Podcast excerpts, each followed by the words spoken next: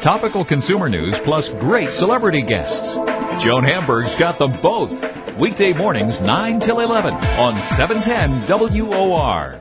W O R, New York. The following program is sponsored by the Perry Management Corporation, who is solely responsible for its content.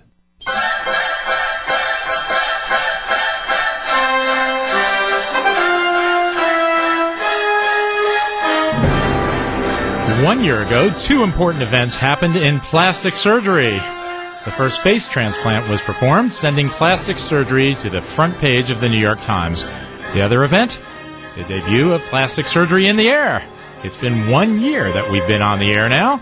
And, you know, it's interesting. Just this past week, there have been two articles about plastic surgery in the New York Times. We're going to speak about silicone gel breast implants in just a moment. Stay tuned.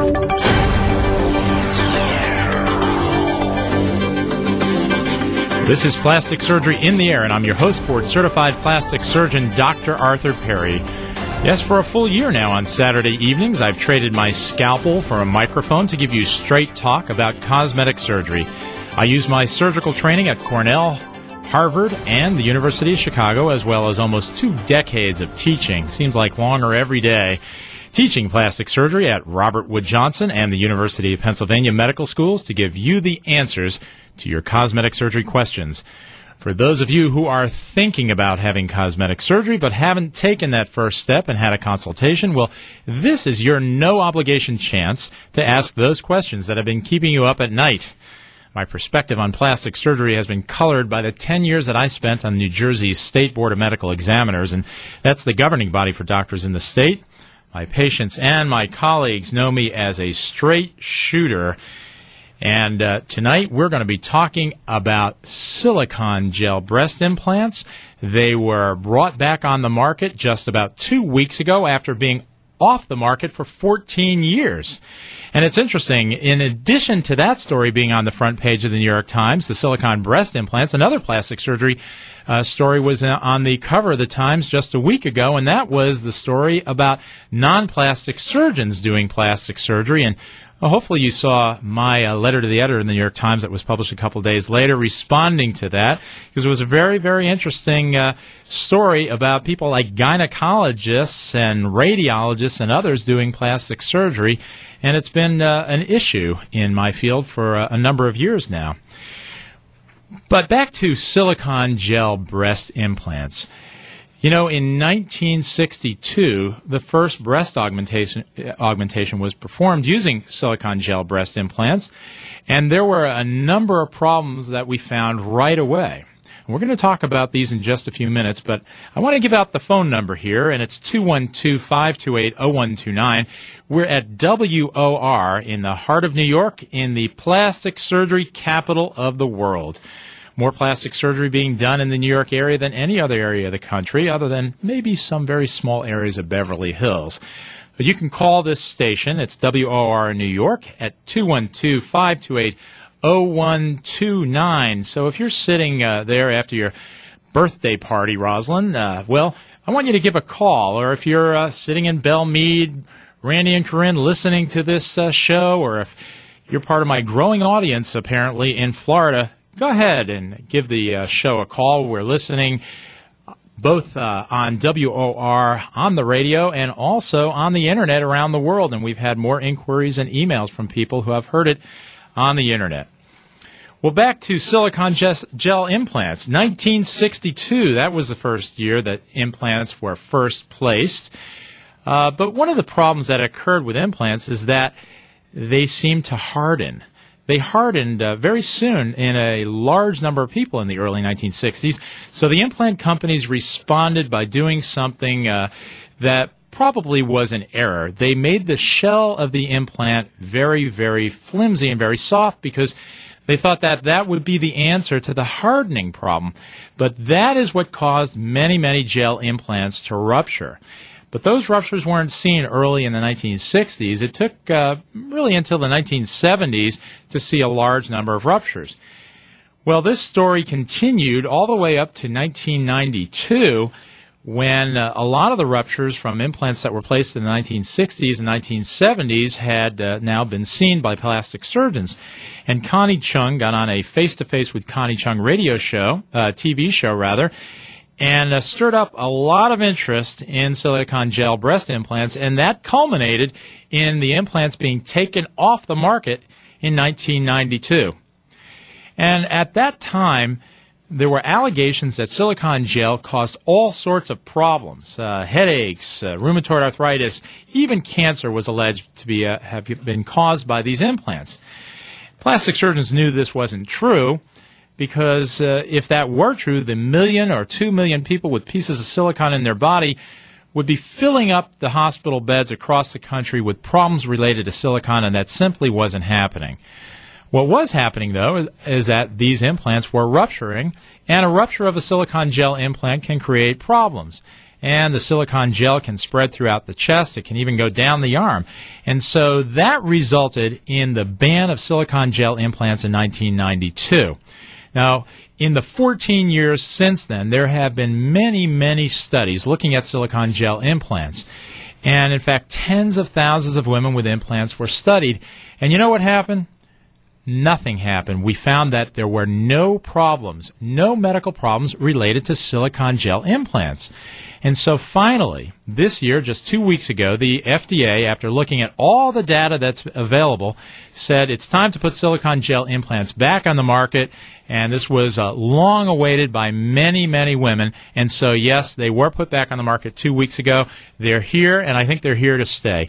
So I welcome your questions about silicone gel implants, about breast augmentation, about saline implants, and about why there's no such thing as an implant with no sa- silicone in it. So, Joe, you've been on the line. What's your wrinkle? What can I do for you? Hi. Actually, uh, you were starting to answer some of my questions. Uh, my wife had uh, silicone implants, and uh, they did one did rupture. Um, I think the doctor termed it as not a major rupture, but it did rupture about five years ago. That's like uh, being uh, a little pregnant, Joe. It's either ruptured or it's not. Well, it was leaking. You know, it was leaking. And um, she wound up having um, uh, these uh, saline ones put in, and I guess just was wondering about any um, health, you know, health risks from the leakage. Uh, from the uh, silicone gel? Yes. Well, you know, they don't cause disease, as I said. There, there has never... Never been a study that has linked silicone of any type in the body to disease. Now, what they do do, however, is uh, they have local problems in that the silicone gel can spread. So um, when it does rupture, it starts out contained within the breast implant, and then it gets uh, out of the breast implant, and it gets into the area between the breast implant and scar tissue around the breast implant, and we call that the capsule. And as the implant, uh, a- as time goes on and as women sleep on their breasts, uh, the silicone can extend beyond the capsule. Now, when we take out the silicone gel implants, we try and get as much of the silicone gel out as possible, uh, but often it's not possible to take out one hundred percent of the gel. And so uh, what happens is the body encapsulates the remaining silicone, and uh, sometimes we have to go back and remove those little tiny nodules that we feel from the uh, silicone uh, gel. So that's really the only problem associated with silicone gel. With the silicone saline, uh, they're very, very safe. Uh, if they do rupture, you get a drink of water. And uh, and it's not subtle when they do rupture. As soon as they rupture, within a day, your uh, wife will see that one breast is much smaller than the other breast. And so we go back and we uh, change those implants. Uh, but there are, again, no medical issues associated with a rupture of a silicone gel or a silicone saline implant. Does that answer your question, Joe? Yes, it does. Um, what are the, like, the average life expectancy of one of these implants? Well, you know, when I was a resident at the University of Chicago, we were told by the implant companies that these were lifetime items. And that's simply not true, and we know that now, that these implants will last anywhere from maybe ten years to fifteen years, but there's going to be a uh, a curve. Um, there's going to be a, a certain number of implants that are going to rupture immediately within a few years, and uh, and as time goes on, more and more, a higher percentage of the, these implants will rupture. They're sort of like tires on your car. Uh, the longer you drive, uh, the more likely they are to uh, to rupture and get a flat tire like I got last night. So, uh, so unfortunately, they're not lifetime items. Uh, you're uh, you're going to have to plan on replacing those implants. You don't want to replace them prematurely or proactively uh, because we don't know when they're going to rupture. It could be many, many years later. Now, the F D A is mandating, if you have silicone gel now, that you have to have an M R I in five years and every two years thereafter to look at the implants to make sure that they haven't ruptured. So um, that's what the F D A is saying. The uh, doctor must inform the patient of this, and uh, and the, the, I believe the patient's going to sign an agreement. However, you know, that's like uh, saying you have to wear seatbelts in your car. I hope that people do it, uh, and I hope that people who have silicone gel implants are safe and have those M R Is. Uh, but how are we really going to enforce that? Mm-hmm. Okay, well, I appreciate it. Thank you very much. All right, thanks so much for calling Plastic Surgery in the Air. And the phone number here at W O R is two one two, five two eight, zero one two nine. That's two one two, five two eight, zero one two nine. Pat, I'm going to get to your call just after these few messages that we have to air. I'm Doctor Barry Wasserman. So you've made the decision to have LASIK, laser vision correction. And because your eyes are so important to you, finding the right person to do your surgery should be the first concern. My approach is clear. I will personally perform your exam and answer all your questions. I will perform your surgery and see you for your follow-up visits. Of course, I will only perform surgery if I truly believe you will achieve excellent vision. I will make sure LASIK is safe and right for you. Visit my website, barry wasserman dot com, or call me today at eight seven seven, five nine eight, eyes. Listeners to this show know that a good skincare regimen is the foundation for a healthy appearance, and vitamin C is an important part of that skincare program. Improve, protect, and restore your skin with Cellex-C. Cellex-C, the creator of the original patented formulation of topical vitamin C, pioneered vitamin C as an anti-aging skincare treatment. Since its introduction in nineteen ninety-one, Cellex-C has been the most effective topical vitamin C product used by physicians and skincare professionals to combat the visible signs of aging. Cellex-C remains the benchmark by which all other topical vitamin C products are measured.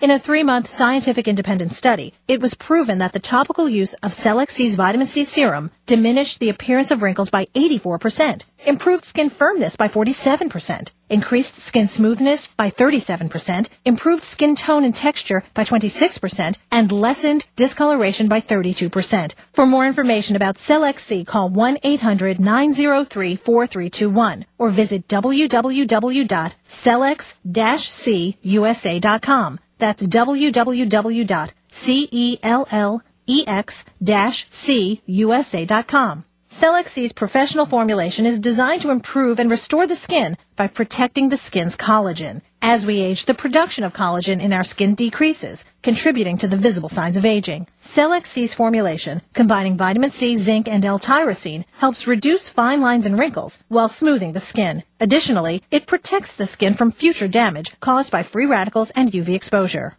After four to six weeks of using Cellex-C's vitamin C serum, the skin feels smoother and firmer, while lines and wrinkles appear less pronounced. Cellex-C offers a full range of science-based products, providing skincare solutions to help all skin types look, act, and feel younger. To find out where you can purchase Cellex-C, call one eight hundred, nine oh three, four three two one. That's one eight hundred, nine oh three, four three two one. Or visit w w w dot cellex dash c u s a dot com. That's w w w dot cellex dash c u s a dot com. Plastic Surgery in the Air with Doctor Arthur Perry. Are you interested in cosmetic surgery? This is Doctor Arthur Perry, host of W O R's Plastic Surgery in the Air. I'm a board-certified plastic surgeon in Princeton and Bridgewater, New Jersey. I'll design a plan to improve your appearance using my training at Harvard, Cornell, and the University of Chicago, and my nineteen years of experience.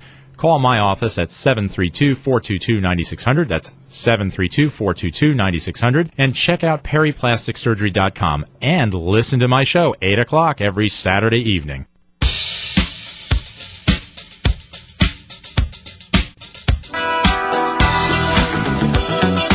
And welcome back. This is Plastic Surgery in the Air, and I'm your host, board-certified plastic surgeon, Doctor Arthur Perry. The phone number here at W O R in New York City is two one two, five two eight, zero one two nine. That's two one two, five two eight, zero one two nine.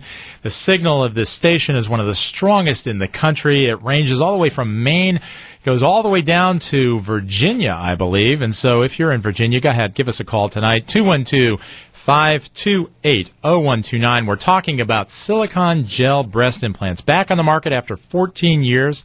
They've been gone, and in the interim, we've been using silicone saline implants. The difference is the outer envelope of the implants are really the same. It's a silicone rubber material. Silicone gel, of course, is a uh, silicone material. That's a gooey material. It's very much like caulk. If you've ever caulked your windows, it's a silicone material that's in that caulk, and if a silicone gel implant breaks open, that's really what's inside it. It's very, very similar chemically. It looks like it, and it feels like it. Well, the silicone saline implants are that same envelope on the outside, but a saltwater solution on the inside. Now, there's pluses and minuses to both types of implants. Just because the silicone gel implants are back on the market, that doesn't mean everyone's going to have those. Uh, there's a whole list of pluses for the silicone gel. It feels more natural. It's less likely to have wrinkles. But we do have to make a bigger incision to place silicone gel implants uh, in. And also, if they rupture, it's more of an issue. So uh, a lot of pluses and minuses for each. It's a very complex decision to make which you're going to have. And I spend a full hour with my patients in a consultation for a breast augmentation uh, prior to surgery. We spend that hour, and we'll talk about Uh, the issues of these implants, and we make a decision during the consultation which type of implant we're going to use. It's not even that simple. Uh, it's not just sil- silicone gel or silicone saline. There's textured implants and smooth implants and shaped implants. So it's actually a very complex decision that we need to make, and, and there's a lot of factors that come into play. Pat, you've been hanging on the line for a while. What's your wrinkle? What can I do for you? Hi, doctor. Um, believe it or not, I had silicone gel implants thirty years ago, and during a mammography, mm, possibly like a year ago, the doctor said that he believes that one of them, certainly one of them, possibly both of them, have ruptured. But they've ruptured within this case that they've made around themselves. Within the capsule, right. Yeah, correct. And he doesn't think there's been any spreading from what he could see. Good. But he said it's time to make a decision about replacing them. So my first thought is, is do I really want them at all? Like, I'm thinking, and I, I said as much to him, you know, th- well, this is a breast doctor, not a plastic surgeon. I said, maybe I can just, you know, remove them. And he, he said, well, maybe you want to talk to your plastic surgeon, which I did, not the plastic surgeon that did them. He's long gone. Um, anyway, so I'm thinking, like, what should I do? Sometimes I feel like I really don't want them at all, but when I read about breast reduction, which I guess I need now because they've extended the skin, you know, of my breast to such an extent that then I need a breast reduction. And I, I've read that there could be extensive scarring to that. Yeah. Pat, how old are you? fifty-two. Okay. You know, it's interesting. I saw a woman with a very similar problem. Maybe you're her this week. I saw someone in her fifties uh, who had implants placed uh, actually, uh, I believe, about fifteen or so years ago. Uh, they were in the wrong position. One clearly feels ruptured, and she asked me the exact same questions you're asking now. Uh, what do we do at this point? Now, if you have a rupture, Pat, my advice is a very strong Uh, strong advice that you should indeed have these implants taken out. And the reason for that is because the silicone will continue to spread. And I've taken out some gel implants that were so complex in terms of the spread. They, they can spread not only around the chest wall, but I've actually had some general surgeons that had to get involved in these cases with me to help clean out the armpit, the axilla of silicone, which can spread into the uh, armpit and down the arm. And so uh, the The longer you have a ruptured implant, and the more likely it is to uh, to migrate that way. Remember, you're not going to get sick from the gel, but the remo- the ultimate removal will be progressively more complex the longer you wait. So when it's diagnosed that you have a rupture, I do advise that you have them taken out. Now, what do you do at that point? Do you put new implants in? Your options are to either do nothing, take out the implants, and uh, and be smaller. And that's okay if you're in your fifties. Now, the, the not that being in your fifties, you don't have to have uh, uh, large breasts. That's certainly a personal decision. But remember that breast implants interfere with mammograms. And, uh, Pat, are you still on the line, or did we lose you with that no, little No, no, it's okay, a big concern good. of mine, too, Bob. Uh, and, and, it, and it really should be a concern because, uh, you know, one in eight, in some uh, ethnic groups, one in seven women get breast cancer, and our most effective method of finding early breast cancers is with a mammogram. And when we put an implant in of any type, whether it's saline or or silicone gel, we really hurt our ability to detect early uh, breast cancer with a mammogram. And the reason is uh, the X-rays cannot see through mammograms. And, and, yes, there's a lot of difference in opinion as to how much breast tissue is blocked with a mammogram. There are some studies that show as low as three percent and some at, show as high as sixty percent of the breast tissue. My attitude is that even if it's three percent and you're unlucky enough to have a breast cancer that's within that three percent that's hidden by a breast implant, then that's a very, very bad thing for you. So I have been advising my patients for at least fifteen years, and my patients who I've operated on who are listening, remember this, that I've been telling my patients that you have to have M R Is, and the F D A is telling people they have to have M R Is for the reason of detecting rupture. I've been telling women they have to have M R Is for a totally different reason, and that's to detect breast cancer if you have an implant in, because mammograms cannot be relied upon.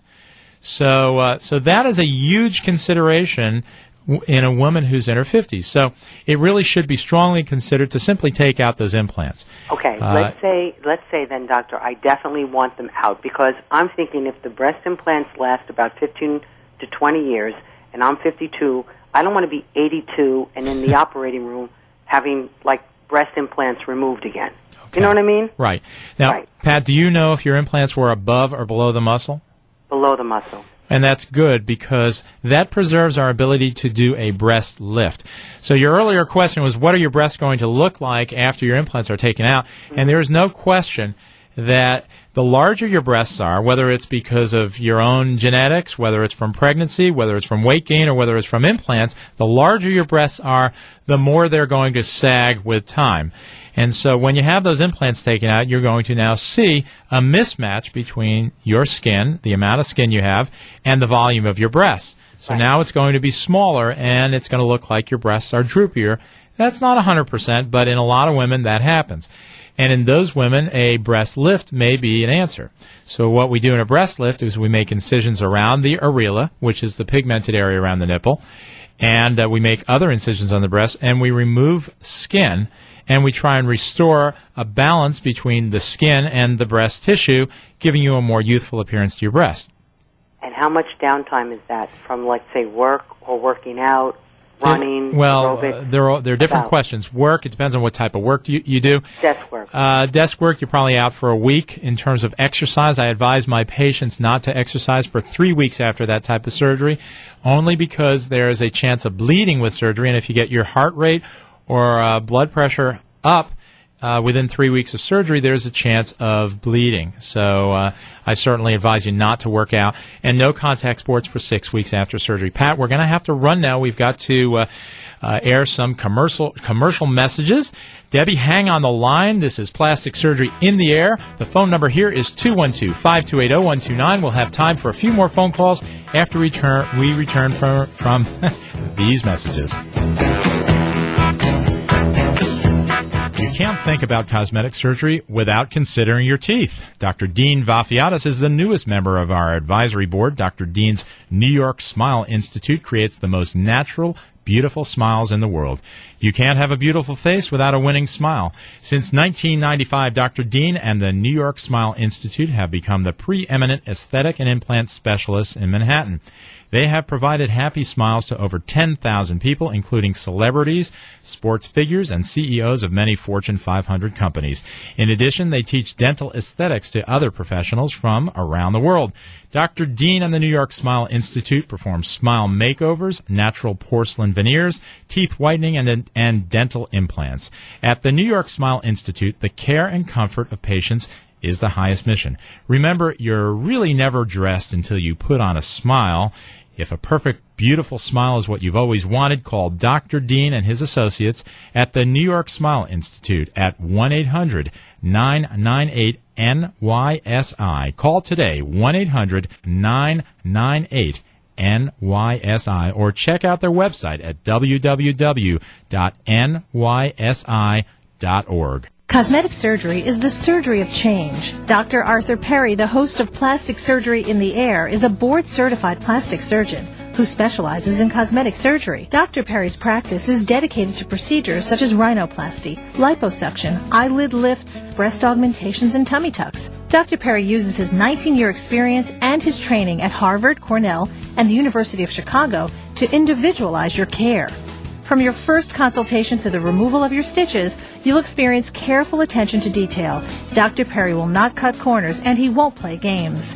Doctor Perry has been chosen annually since nineteen ninety-nine as one of Castle Connolly's top New York area doctors. He was one of four New Jersey plastic surgeons in New Jersey Life magazine and one of eight New Jersey plastic surgeons in New Jersey Monthly. To schedule a consultation with Doctor Perry, call seven three two, four two two, nine six zero zero. That's seven three two, four two two, nine six zero zero. And check out his website at perry plastic surgery dot com.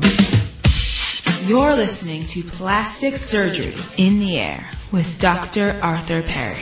If you've been thinking about improving your vision with LASIK, I have great news. Laser vision correction is now better, safer, and more accurate. Hi, I'm Doctor Barry Wasserman. Using the upgraded VISX Star S four laser and CustomVue technology, I can custom tailor your correction to achieve your personal best vision, because everyone's eyes are unique. Having LASIK is a major decision that will change your life forever.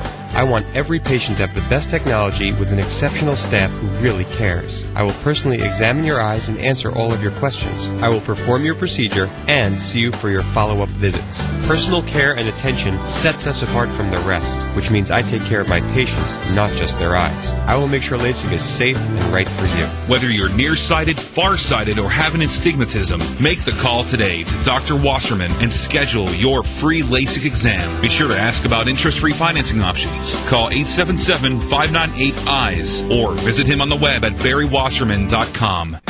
And welcome back. This is Plastic Surgery in the Air. I'm your host, Doctor Arthur Perry, and I want to thank my growing audience for sticking with me. We've been preempted the last three weeks for Rutgers basketball, Rutgers football, a terrific team this year, but I'm so happy to be back on the air this week talking about plastic surgery with my patients and my friends who are calling.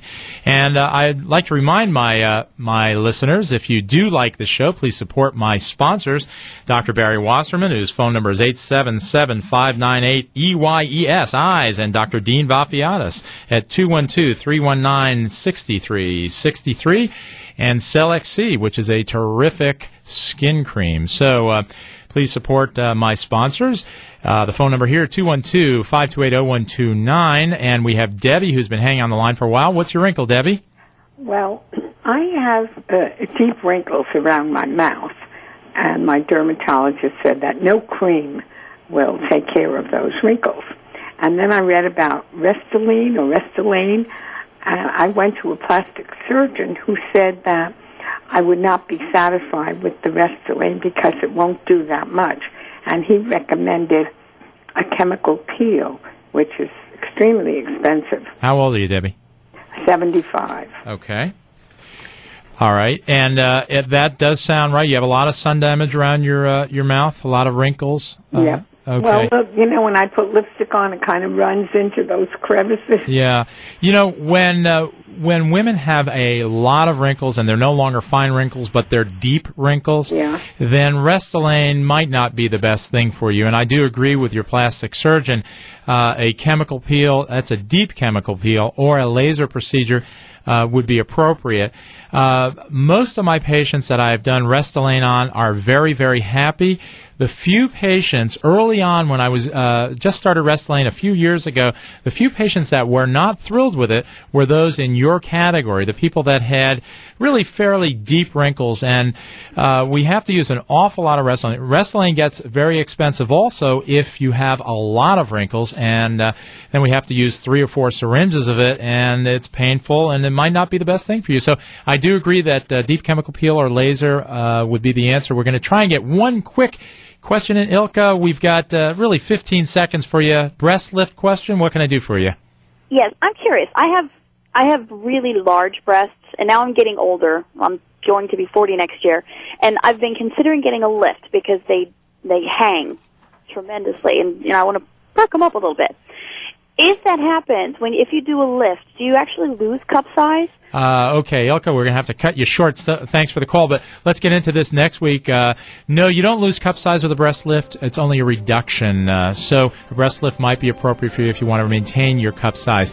This has been a very interesting show. We say it's the fastest plastic surgery show in radio, thirty minutes, and it goes very quickly. Stay tuned uh, for another very interesting show on W O R. We will be back next week. And Ilka, maybe you want to call in next week again and try and get that call in. Thanks so much, Noah. This is Doctor Arthur Perry. The preceding program was sponsored by the Perry Management Corporation, who is solely responsible for its content.